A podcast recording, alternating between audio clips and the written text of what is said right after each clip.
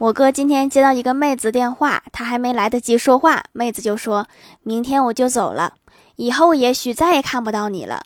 一个人要学会照顾好自己，爱你，然后就挂了。我哥心想，这个世界上还有妹子留恋我呀，激动的马上打电话回去，却发现手机停机了。